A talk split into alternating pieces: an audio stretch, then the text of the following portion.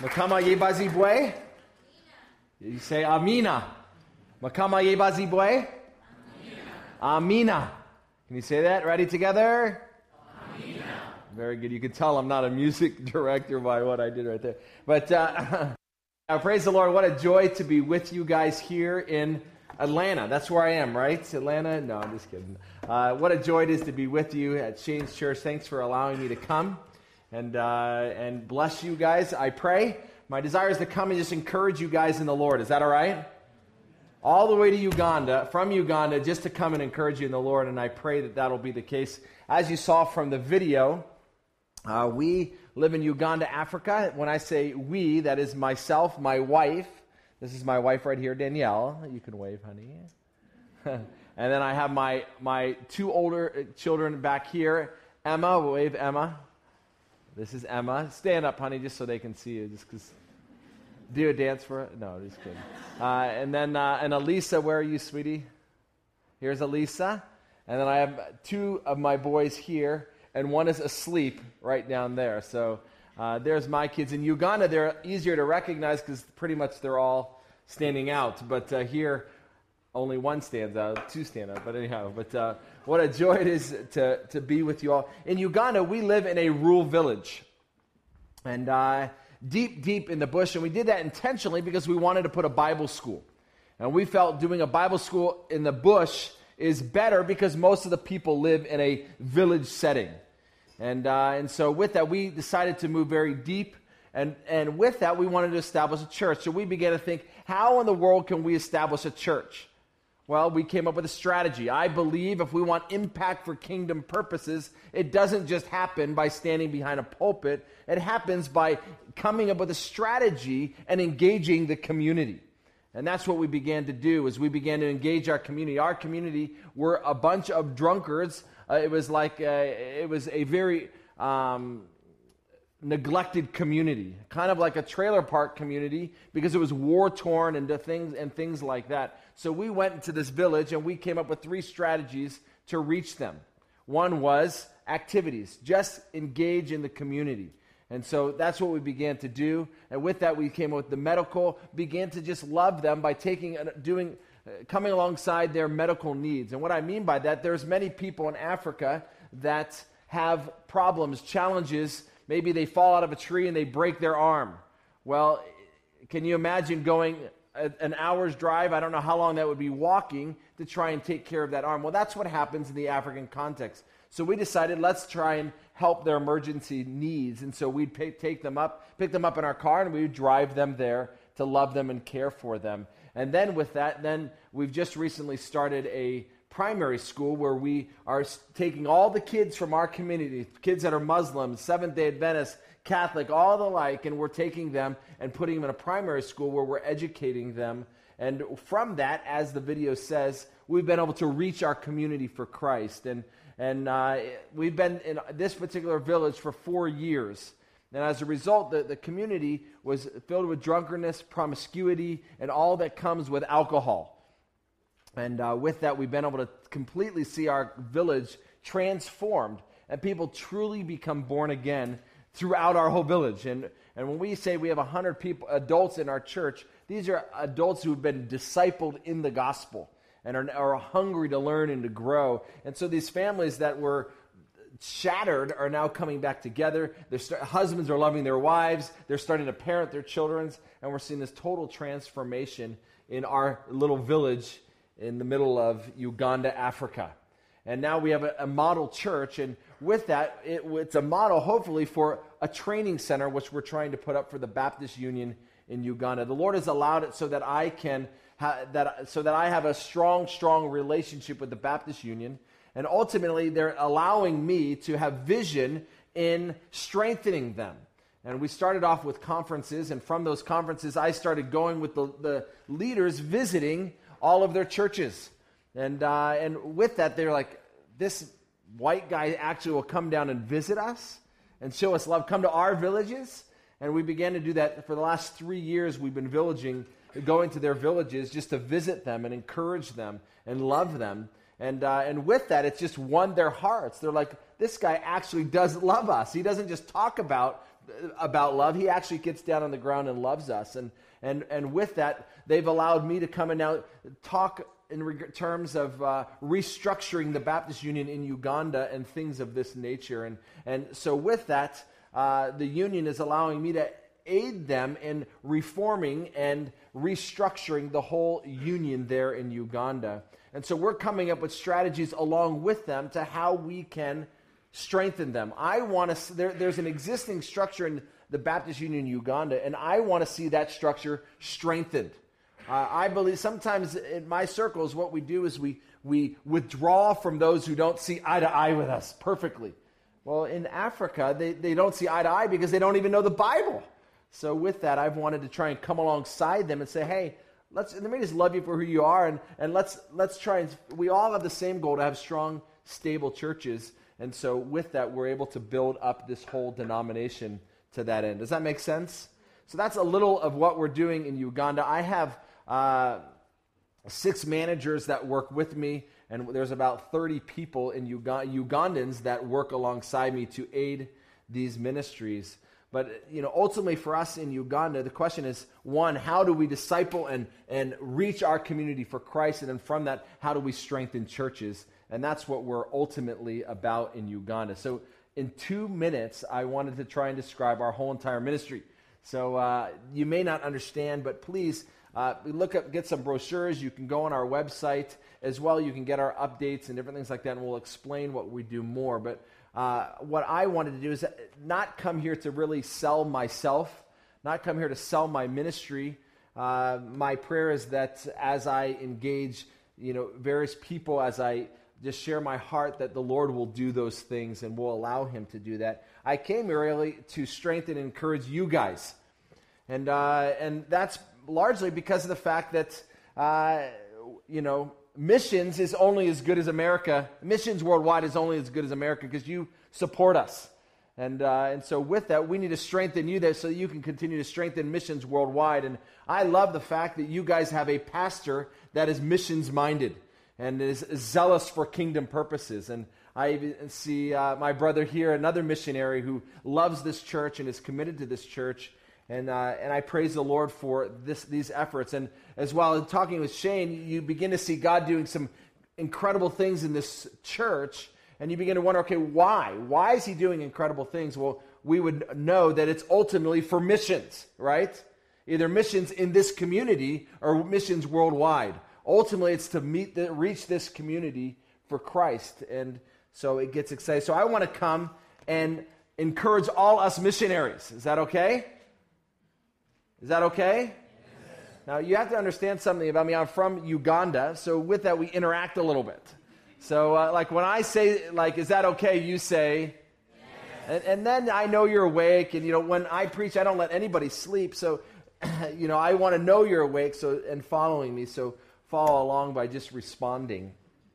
But I want to come and I want to encourage all of us. And the reason I want to encourage us is because I realize what it is to live Christianity in America. The reality is, it's difficult, it's hard. And one reason it's hard is because of the fact that, that we, we begin to look at all the Christians around us and we begin to compare ourselves. And we realize that we are actually a little weird, we're a little bit radical, a little bit crazy, right? And we start thinking, is something wrong with me? When in reality, nothing is wrong with you everything is right with you. But the challenge is, is we are tempted to think that we are weird. And the temptation of the Christianity around us is really to try and get us to think that we are weird. Because the Christianity around us, they tell us to not be too radical, but to stay balanced, right? But the reality is, thank you, brother. The reality is is that Christianity is radical. Christianity is radical. Before I even get into the message at hand, I want to tell you that I was a businessman for eight years. While I was in seminary, I was in the toy business, manufacturing toys throughout the country, of which you probably at home have one of my toys. I won't get into my testimony. I'll save that for another time. But the reality, but but but uh, I was in the business world and I learned what business was like. Enjoyed business immensely. But I always knew that the Lord called me to missions. Uh, not missions, but to, to preach and to proclaim the truth. And, and as I began to pursue what God would have for me, He led me to Uganda. And on the flight over to Uganda, He brought me to a passage, and that passage is Hebrews 11. So open your Bibles to Hebrews 11 because this is the passage he brought me to, and I want to share it with you because this became the fuel that motivated me to consider the reality of Uganda. So, what I want to do this, this evening is I want to remind you people here, you missionaries here, because we're all missionaries, amen? I want to remind you missionaries of who you are. I want to remind you of who you are. And I want to do that because that's what the writer does here in Hebrews chapter 11. Actually, the context comes starting in, in, chapter 10, verse 39. What he does in verses 38, 39 is he reminds us who we are. Then in chapter 11, verses 1 and 2, he, chapter 1, uh, chapter 11, verse 1, he defines who we are. Then he illustrates who we are throughout the remainder of this chapter. And I want to let you know that just to show you how this idea of super Christians and normal Christians have permeated our thinking, we come to this passage and we think Hebrews 11 is talking about the heroes of the. And let me tell you, that answer is ah, wrong. This is not talking about super Christians. This is not talking about heroes of the faith. This is talking about who you and I are. That's the whole point of the passage. He's talking about who you and I are to be. You see, every single one of our lives can be added to the end of this chapter. And that's the whole point of the text I want to show you by showing you his, his, his flow. Look with me in chapter 10, verse 11. He reminds, first reminds us who we are, then he defines, and then he illustrates. First, let me show you really quickly the reminder. Look with me in verse 38. But my righteous one shall live by. If he shrinks back, my soul has no pleasure in him. We are not those who what?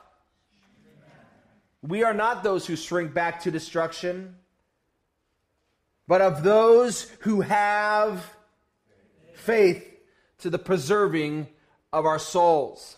He reminds us very clearly, friends, that we are people of faith. We are people of faith. That's who we are.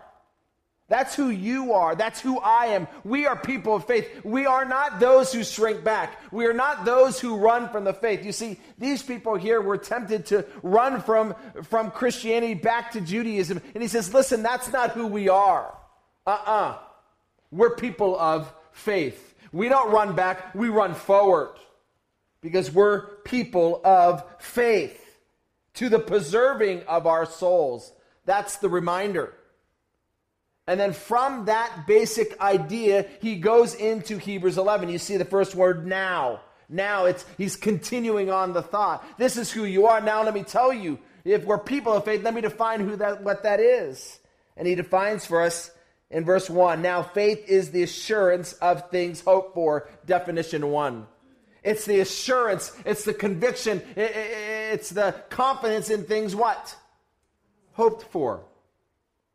We have this burning confidence in things that are hoped for, like heaven. Amen. There's a deep seated inward confidence, inward uh, reality in us that says this heaven will happen. We have a confidence in things hoped for. And secondly, we have a conviction for things what? Not seen.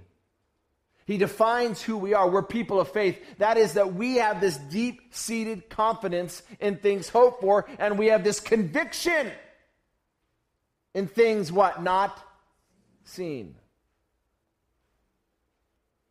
One example I'd give you, he gives here, is we believe that God created the world. How many believe that? You guys believe that? I mean, were you guys here when he created the world? How many were here? You know the one who was. But were you here? And you, and you believe that? You see, what would make us believe it? What would give us that confidence? It's God. Because God gives us faith. And therefore, when He gives us this faith, He plants within us this conviction in things we've never seen. We know He created the world. We know He created the universe because He put that confidence in us. Amen? That's why it says that though we have not seen Him, we believe. Any of us seen Jesus? No. But we believe Him with a deep inward confidence. That's because that's what faith is. And we are people of faith. What he does from there, and I'm rushing to get to this part of it, is he illustrates who we are.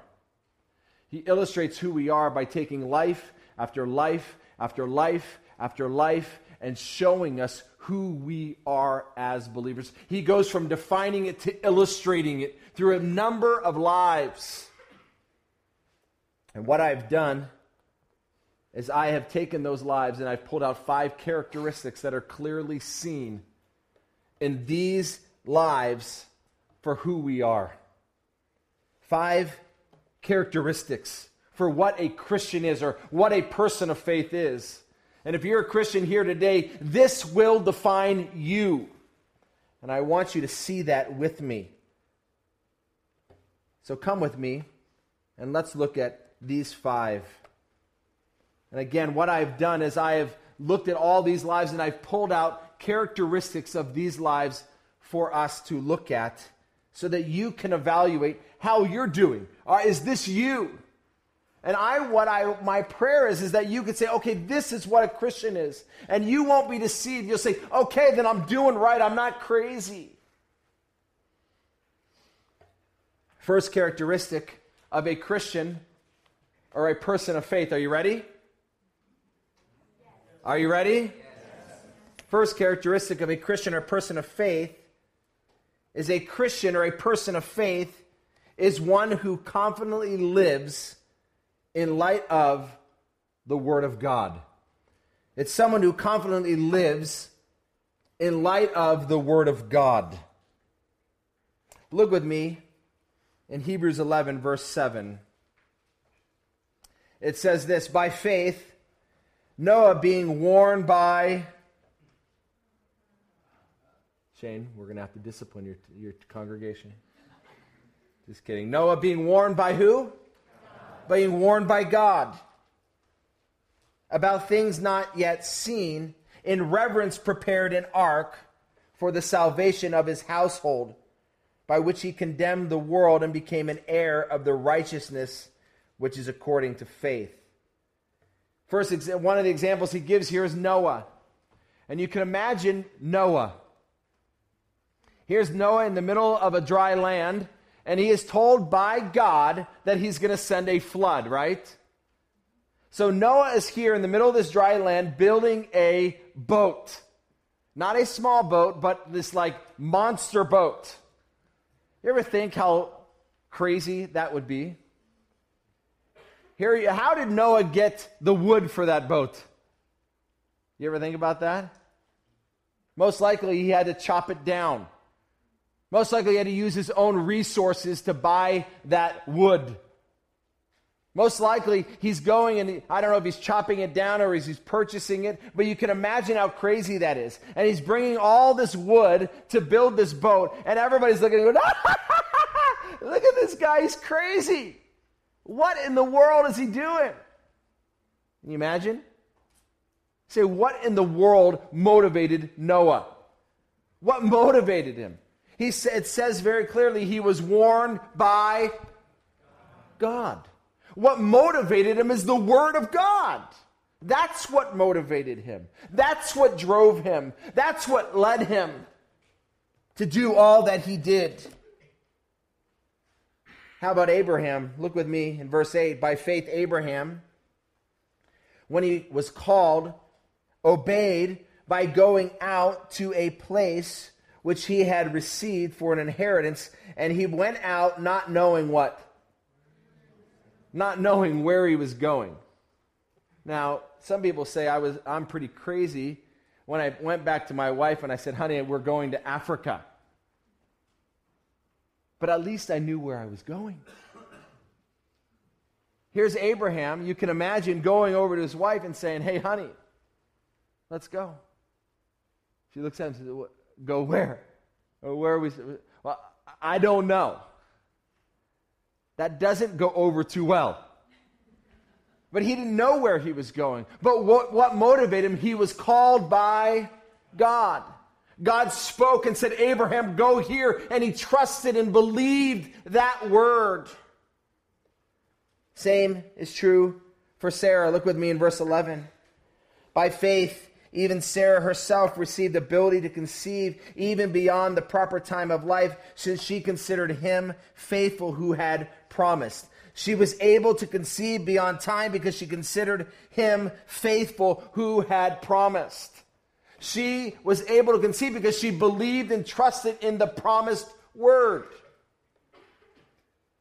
You'd say the same of all these individuals Abraham, Isaac, Jacob, all of them, Joseph, who said, Take my bones back. What would make him say, Take my bones back from Egypt to Israel? Because he knew he was going back. He knew what God's word said, and God's word motivated him and drove him and led him.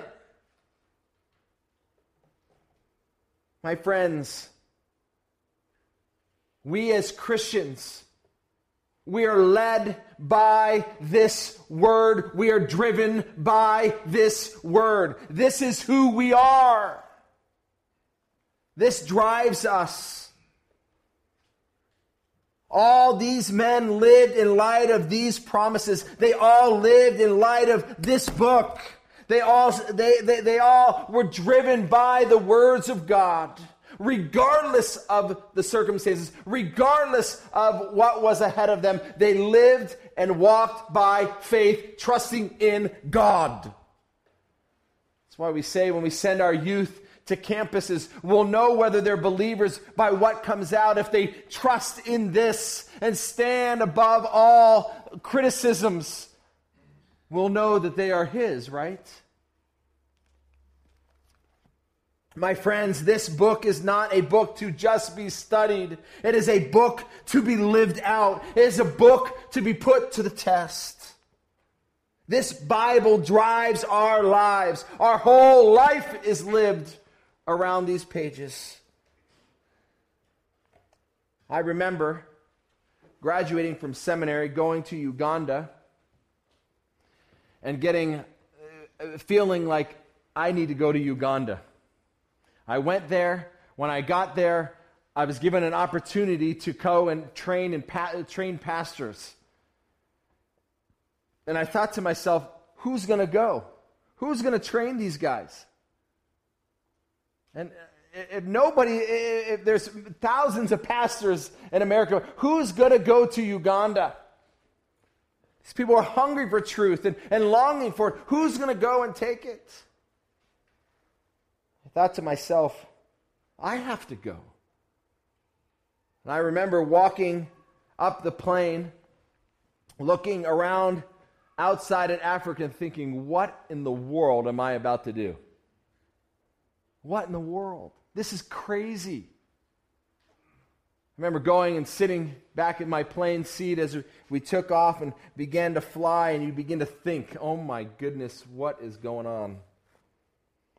I remember looking at my Bible and thinking to myself, do I really believe this book is true? You can imagine graduate from the Master's Seminary, asking myself, do I really believe this book to be true? But you see, I knew that everything I was about to do, leave my great job, move to the middle of some uh, place in Africa was crazy. But there was only one thing that motivated me, and it was the words of God. Because I know it's true, I must get it out. Amen? And this drove me and drives me to this day. There's only one reason I am in Africa. It's because I believe this book is true. I believe that people around me are going to hell and they must know the truth. They must have the righteousness of Christ or they will die in their sin. So it drives and it motivates. Talking to Shane beforehand, I said, Shane, go alongside the missionaries that are driven. If they were here in the States, they'd be, they'd be going after souls because those are the ones you want to support. And I wonder if we're those kinds of people. Do we live in light of this truth, or is it something we just take along with us? Something we just quote on Sundays? Or is it what drives us? Is it who we are? Is it driving everything we do? That's what true Christians do. They don't just know it, they live it and are driven by it. Amen? There's a second characteristic of a Christian that we see found in the pages of Hebrews 11. The second characteristic of a Christian or a person of faith is they live for heaven. They live for heaven. If we look at Abraham, Isaac, Jacob, and Sarah, we see this example. Look with me. Hebrews 11, verse 9, it says, By faith he lived, that is Abraham. He lived as an alien in the land of promises, in a foreign land, dwelling in tents with Isaac and Jacob, fellow heirs of the same promise. For he was looking for the city which has foundations, which architect and builder is God. Look with me in verse 13, in verse 14. Uh, going to verse 13. All these died in faith without having received the promise, but having seen them and having welcomed them from a distance, having confessed that they were strangers and exiles on the earth. For those who say such things, make it clear that they are seeking a country of their own. And indeed, if they had been thinking of that country from which they went out, they would have had opportunity to return. But verse 16 says this But as it is, they desire a better country that is a what? Heavenly one. They desired the God prepared city, heaven itself. Look again at Moses in verse 26. It says that Moses considered the reproach of Christ greater riches than the treasures of Egypt, for he was looking to the reward. What drove the men of old was the city which God was preparing, the riches of heaven, not the riches of this earth. That's what drives us as believers. That's what drove Christ. He looked to the joy set what? Before him. Therefore, he endured the cross. He despised the shame. See, friends, this is not our home. We're pilgrims here. My friends, if this is my home, then I'm leaving Africa tomorrow. Right? But this isn't my home. I'm in a tent, baby. My home is coming. My home is heaven. That's my home. That's what I live for. That's why it says in Philippians 3:20, for our citizenship is where? Is where? In heaven, from which we also eagerly wait for a savior, the Lord Jesus Christ. Our citizenship is in heaven. That's why the Bible says in Matthew 6:19, we do not store up for ourselves treasures on earth where, must, where moth and rust destroy, where thieves break in and steal, but rather we seek first His and His righteousness. That's what drives us. His kingdom, His righteousness. We live for heaven. Heaven is our home. See, as a businessman, I know what it's like. I know what it's like to be a businessman. When I was in the toy business, I was flying here, there, everywhere. I'd be home a week, gone. Home a week, gone. It was crazy. The Lord was blessing, so we had to make it happen. And I figured I'd just ride the wave. And you know, it was so difficult. And I began to ask myself, God, what does it mean to be a God fearing businessman? What does that mean? What I did when the Lord opened up Uganda, I began to say, okay, I believe you blessed this business for Uganda, and I began to just take and send my money there, send it there. If God did it for this, then I'm going to send it there. And what I learned was the more money I made, the more I can send it to ministry, and I became impassioned to work as a businessman. Because every sale I made went toward kingdom ministry, and I became invigorated. And though I was in the business world, I was in missions. I was driven to make as much money as I can for kingdom purposes. You see, we have separated the sacred from the secular, right? But really, they are in harmony with one another. But we have to believe this that it might motivate us in the decisions we make with our day to day jobs. That's what it was for me. I'm not saying that's what it is for everybody. For me, to, it was to, to be radical. Uh, the more I was radical, the more I was generated with a passion to be a successful businessman. For my wife, it, it's to be a godly wife who trains up godly children who live for heaven. It's not all of us becoming pastors but rather it's all of us using our professions as vehicles to advance the glory of God and the gospel. Amen. Friends, we aren't just people who live in light of this book, we live also for heaven. We live for heaven. Just the other day, we buried one of the boys that we had discipled and had come to faith in Uganda. He came to us with a heart problem. His stomach was out to here because his heart was, was leaking fluids, and he, they had heard that we'd help. So we took him in and we began to take him to the, the hospital. We realized he had a heart condition that was uh, not repairable.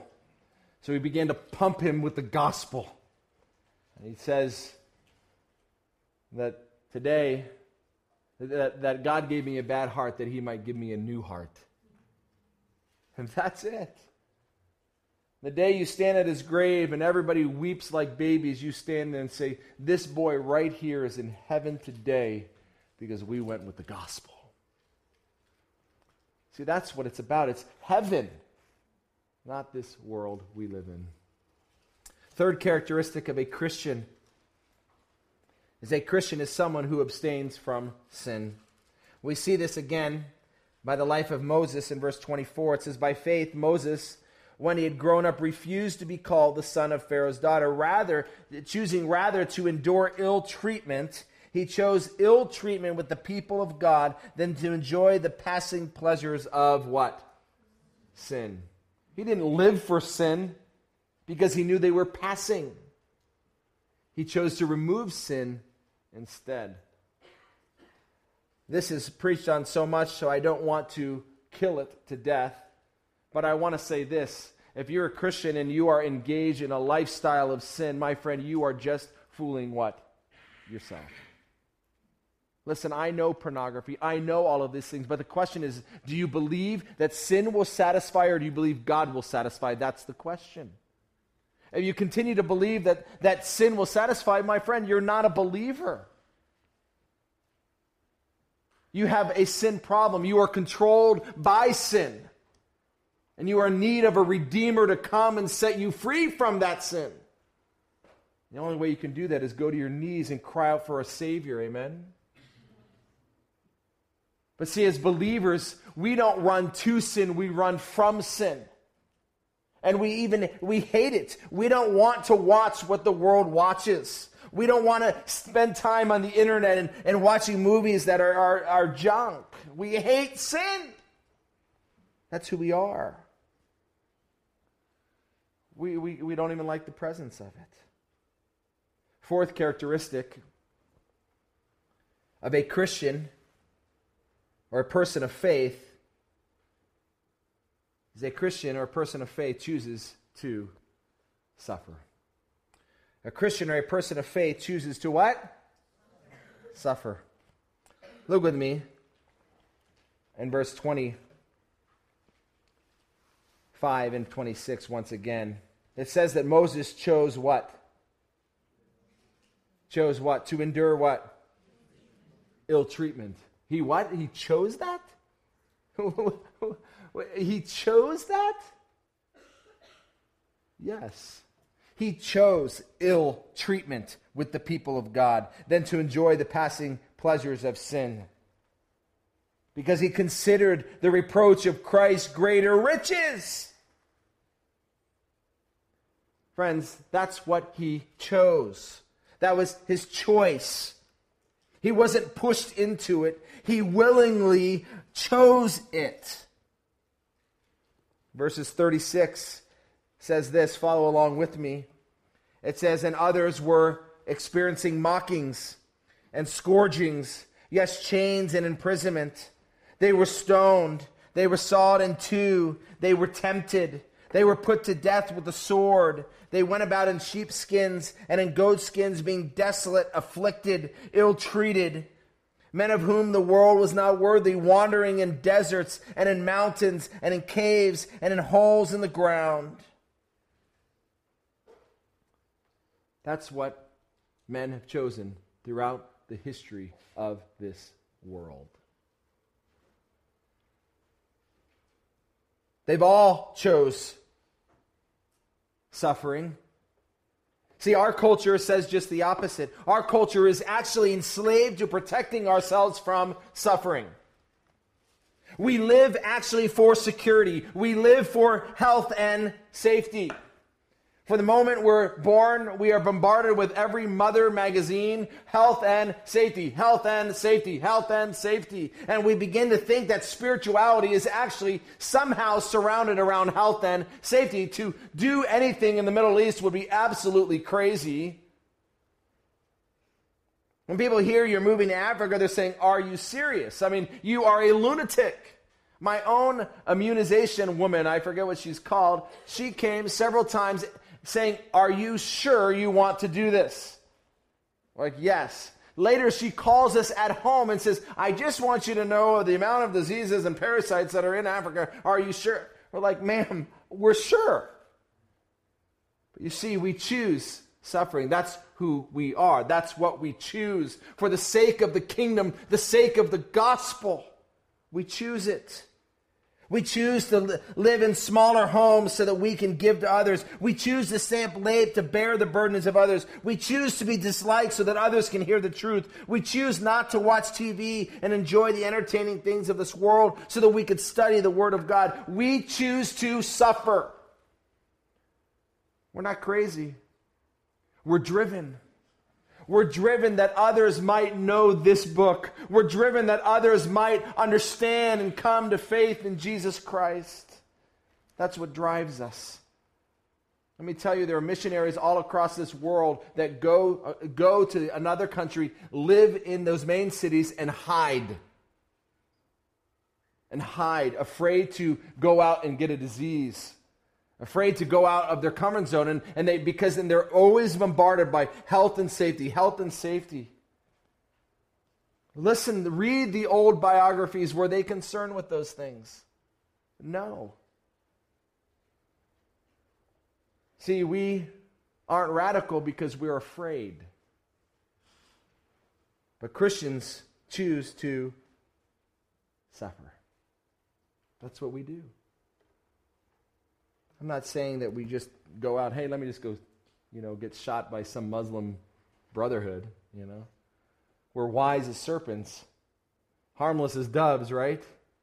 But we are not ashamed of the for it is the power of God to what? And we're driven with it.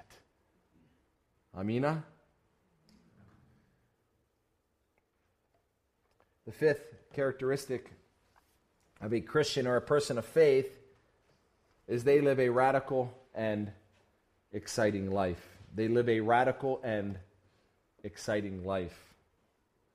Let me explain what I mean. Look with me in verse 29. Verse 29, it says this By faith, they passed through the Red Sea as though they were passing on passing through dry land. And the Egyptians, when they attempted it, they were drowned. Verse 30 By faith, the walls of Jericho fell down after they had been encircled seven days. By faith, Rahab the harlot did not perish along with those who were disobedient after she had welcomed the spies in peace. Verse 32 What more can we say? For time will fail if I tell you of Gideon and Barak and Samson and Jephthah and of David and Samuel and the prophets, who by faith conquered kingdoms and performed acts of righteousness, obtained promises and shut the mouths of lions, quenched the power of fire, escaped the edge of the sword, from weakness, weakness were made strong, became mighty in war, put foreign armies to flight. Women received back their dead by resurrection. Says Shannon, what do you mean by radical. What I mean is, our lives are radical in that we do not do what the natural man would ever do. We don't do what the natural man would ever do. The natural man would never leave a good business and move to Africa. A natural man would never build a boat in the middle of a dry land, right? The natural man would never leave and go to a, a, a, some place and they don't even know where they're going. The natural man would never pray by a window and be with the threat of being thrown in the lion's den. A natural man would never not bow down to a statue for fear of being thrown into a fiery furnace, right? We would never do that. Someone who's a Christian would, because we are radical. We do what the natural man would never do. We stand on our campuses, regardless of any ridicule. That's what we do because we're radical. What do you mean by exciting?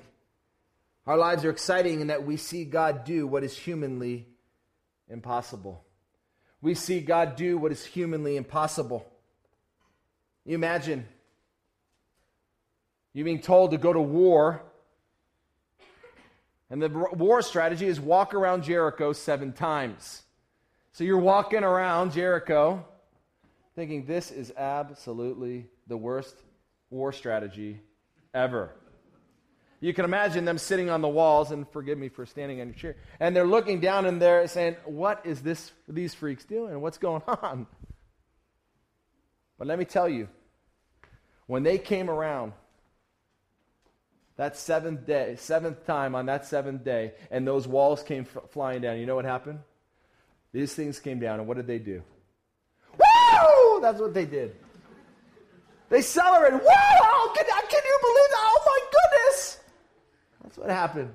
It was exciting. They saw what God, they saw the supernatural. They saw God do unbelievable things. What happened when Daniel goes to the lion's den? He goes, he gets thrown in, he pets lions all day night.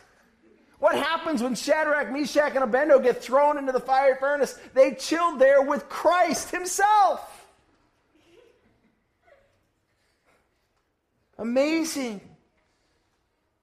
They see, they have an exciting life because they see God do what is humanly impossible. Sometimes I wonder if we don't see God do great and incredible things because we don't live great lives of faith. Some people look at my vision for Uganda and they think, Shannon, that's awfully big. That's the work of an army. My friends, listen we do, we're motivated when we see the need, we cannot just turn our backs. Isn't that what faith is all about? How can we look somebody in need and then turn our backs on it? We need to rise up and we need to answer. If somebody came to your home, front door, and they were, their leg was cut off, would you just close the door and ignore them? Huh? No. Because if, as a person, you, you've got to do something. You've got to respond in love and care and compassion, right? See, sometimes what we do is we think it's too difficult. That's too much of a task. My friends, I don't think it's too much. God will supply our every need. My friends, the Bible that I read says that, that the Lord looks to and fro throughout the earth to support those whose hearts are what? Completely His. See, the world, and let me just say it this way Satan wants us to think that there are super Christians and then there are everybody else. But I would suggest to you the Bible that I read says there's only one type of believer, one that is a super Christian. So I want to encourage you don't live half baked. Live who you are. Live radical for the kingdom. Friends, live in light of this book. Friends, live for heaven. Friends, choose to suffer. Friends, run from sin. Friends, live radical and exciting lives. Run for the Lord. And that's his next message, right? Therefore, since we have such a great cloud of witnesses, let us lay aside the sin and encumbrances and let us what? Run. That's not to super Christians, that's to all of us. In light of the way those who ran before us, you do the what? Same. There's no super Christians, there's just real Christians. And where do you stand? What controls and drives you? The Spirit of God and the Word of God, or sin? Let's pray.